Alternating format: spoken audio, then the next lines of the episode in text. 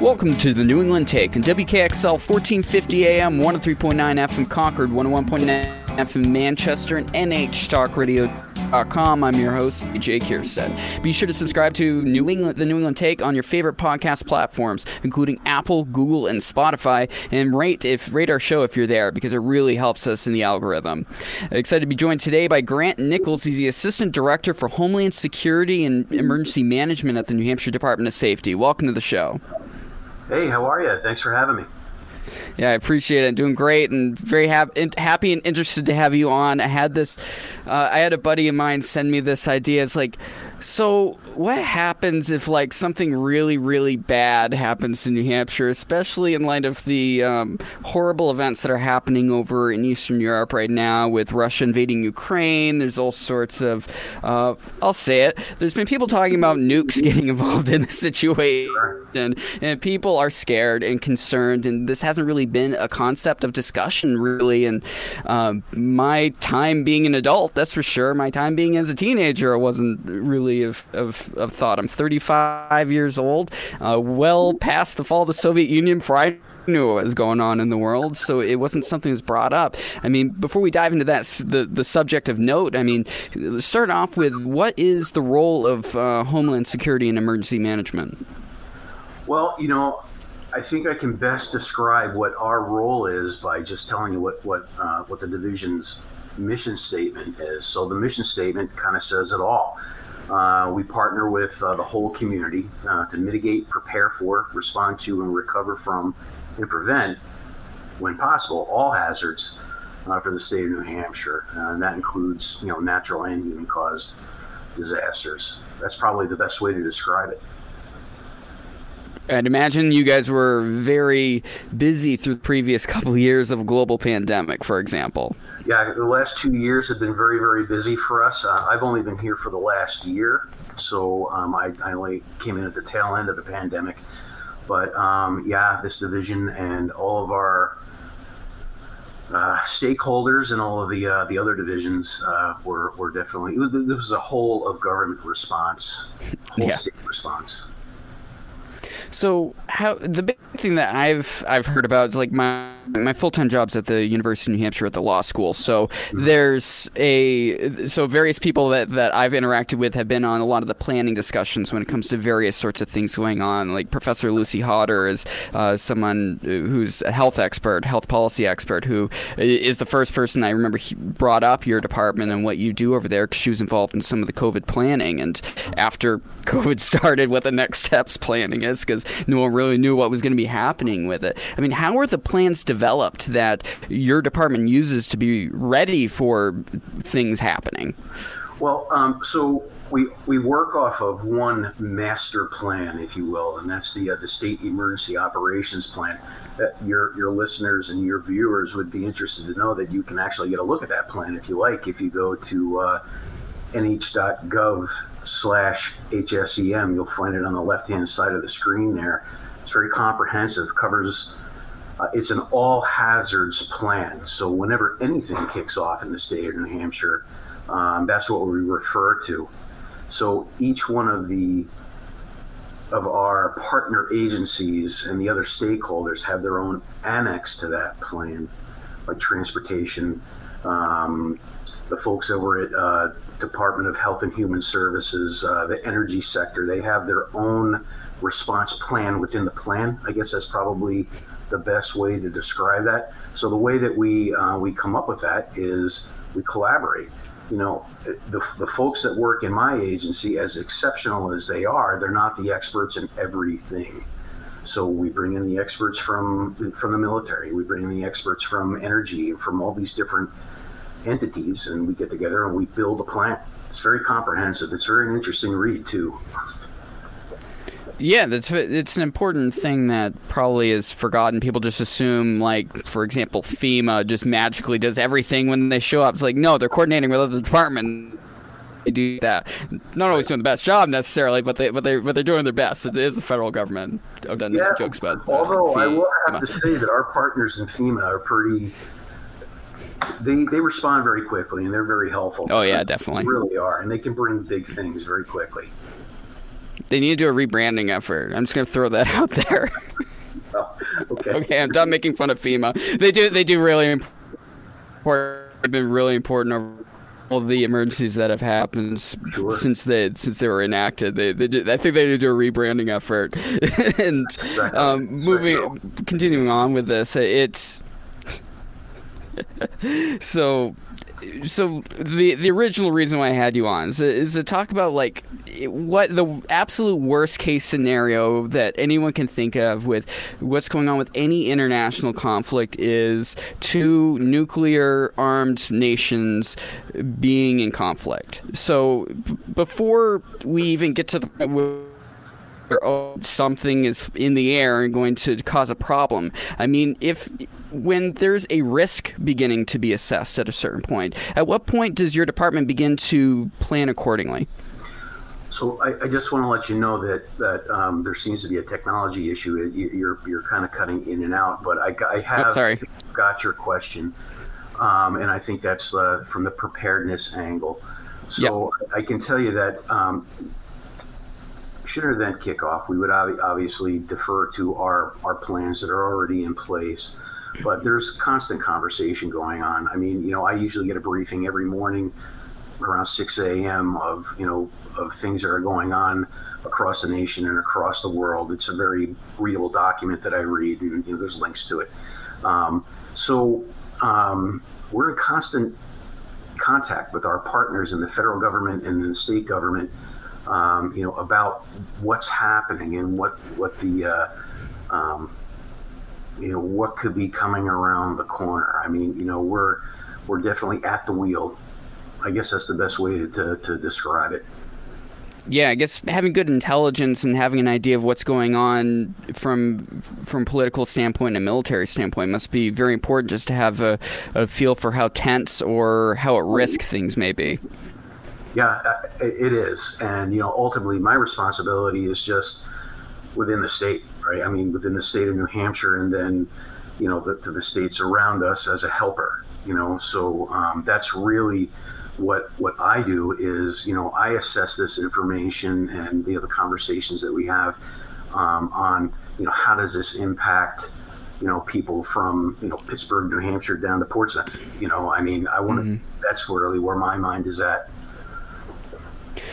Is there a? Do you guys have like a rating on how intense the situation may be? Like I remember post 9/11, there was we had the color coding like, oh god, we're in red. We need to be very careful with regards to the chance of a terrorist attack or something to that effect. Um, is that a thing anymore? Like is gone? So, so my understanding is that they went away from that uh, that whole color coded thing a few years ago. I uh, so um, as it relates to this one particular uh, situation that we find ourselves in, um, I mean, the, your viewers and the folks that are listening to uh, to us today, uh, they know what I know. I mean, this, the things that you see, uh, well, I may have a little more insight, but for the most part, the things that you're seeing in the media and the seriousness of what's going on there is readily apparent for everyone to see. I mean, it is what it is. It's it's not a it's not a good situation for anyone. So let let's discuss what the plan is for New Hampshire. Say this worst case scenario does happen. I mean, I'm I'm assuming at first uh we we hope to have some sort of notice that th- things have gone wrong and things are happening at that moment. I mean, before we know for sure what's happened, whether a bomb is dropped or that there's a very very serious risk that the bomb is is imminent. I mean, what's the first steps? Well, the, first step would be to execute our plan, which would be to stand up the emer- the state's emergency operations center and then bring our partners in. Um, you know, so we can be prepared and discuss what whatever the situation is that's presenting itself. You know, it's hard to predict what what that could potentially be. I mean, you know, it could be something as serious as what we're talking about right now, or it could be an earthquake, or it could just be a a late winter storm or something like that. We would stand up the emergency operations center um, and have all of our players ready to go on the field, so to speak. These are decision makers that come to the emergency operations center. So you know, if we need something, we need all of a sudden need housing. Um, you know, for like 1,500 people, 5,000 people, 10,000 people, we have people that we can reach out to that make those things happen. Um, that's just one example of one of the one of the entities that would be in the room. I, I hope now, I answered your question. Oh yeah, you did. Yeah, yeah, that's perfect. Sorry, we're fighting that delay a little bit, so I'm trying to make sure I give you enough time to finish your, your answer. I, I mean, I would imagine us being close to a major metropolitan area of Boston and being on the East Coast, where literally all the major metropolitan areas in this part of the country are located, must have an impact with regards to what you're planning for. Well, it could potentially. You know, I mean, yeah, I mean, we're on the East Coast. There's a lot of critical infrastructure in the state of New Hampshire. Um, you know, and there's a lot of things around us. You know, you, you New York City and Boston. You've got, you know, major, you know, cities around us. Um, yeah, you know, we have to be prepared for those things, and we and we're we're as prepared as we can be. But I can tell you that. Um, it really, you know, we're talking about the state's response and maybe the federal response here in, in a major disaster. Um, it really kind of boils down to each individual house, in my opinion. Uh, mm-hmm. Uh, one of the things that we constantly talk about is, you know, remaining aware of what's going on, making a plan for your family or for the people in your household, you know, building a kit, you know, have something with all your stuff in it ready to go in case you had to evacuate. And then you know, just staying informed, you know, so you can take action to uh, to help yourself in the case of a major disaster. Yeah, that's an important thing is, to to have a game plan at home and to consider like you're always taught growing up like if there's a fire in your house, what what are you to do? But I mean, even beyond that, I mean, if, there's an earth earthquake, if if there's some large natural disaster, just just consider with your with your partner if you're married or you're with someone or make sure that everyone knows okay, we're to we're to go home and we're to make we're to make see what the lay of the land is at that point. Make sure we have extra food and such. I mean, you don't need to go full um, having a bunker and uh, big old plastic jugs of food and such that'll last for years on end. Feel free to do it by all means. I'm sure you guys support that concept, but that's not necessarily what every family uh, needs to necessarily be be worried about. It's have an idea of where's it, where's everyone going to go if something begins to go weird. Like for us, I, am going to go home. I'm going to make sure my wife and kid are with me, and we're we have a way to get ourselves out of the situation situation. Yeah, you know, I mean, making sure that you have more than a quarter tank of, you know, fuel in the car. I mean, that's a yep. that's a big deal, you know. And then, but like you said, you know, you know, having a few days worth of food and water for each person in, in the home, you know, ready to roll in case, you know, or even if you're just sheltering in place, if you're in the house and like you know the water system is disrupted for some reason, or the power goes out for some reason, and there's no heat, you know, having the ability to take care of those things while emergency services are out there doing their thing and trying to correct those problems. You know, it, it's a little self help goes a long way, I think. So, what is? I mean, when when you talk nuclear disaster, radiation is one of the biggest things that that is a concern. That was one of the reasons why, when the original atomic bombs went off in Japan, that they were so devastating. Is and from a long term perspective, they continued to be devastating for a very long amount of time. I mean, are, is planning for dealing with that at partially at the state level, or is that something only the federal level deals with?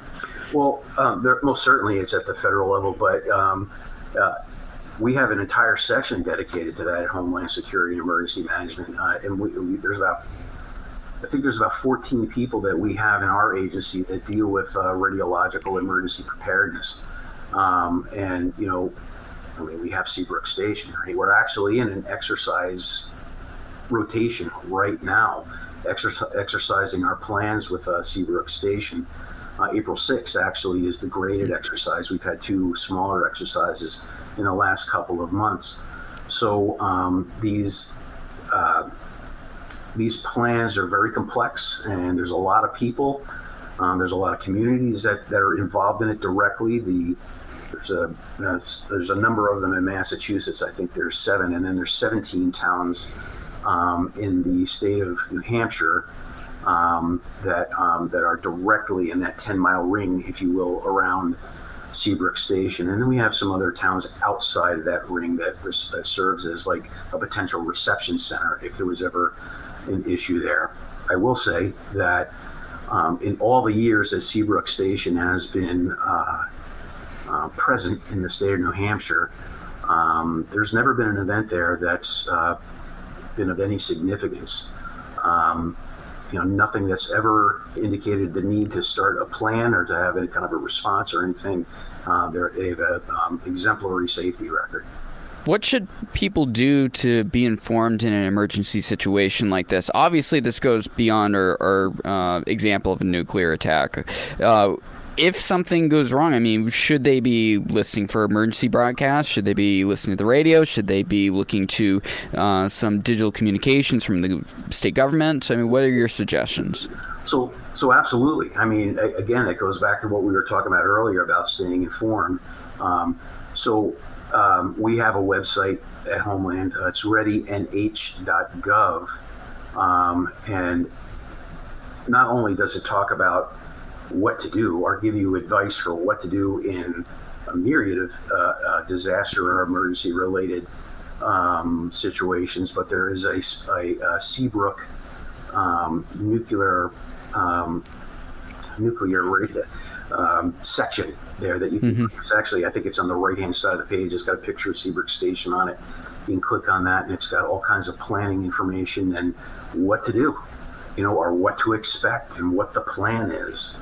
Um, another interesting website that, that, that people can uh, can take a look at and something to keep in mind also is very important at Rana broadcast radio station is the emergency alert system is is set up specifically for things like that. Like if you're hearing an emergency alert, it's not some idiot DJ at the at the station just just saying I'm going to have a storm alert go out. No, those are coming from uh, weather alerts setups. They're coming from the federal government. A big change that happened, God, a decade ago at least, is the the CAP system where the federal government can send digital alerts to uh, stations to make sure that the alerts go out, even if other FM or AM stations go down.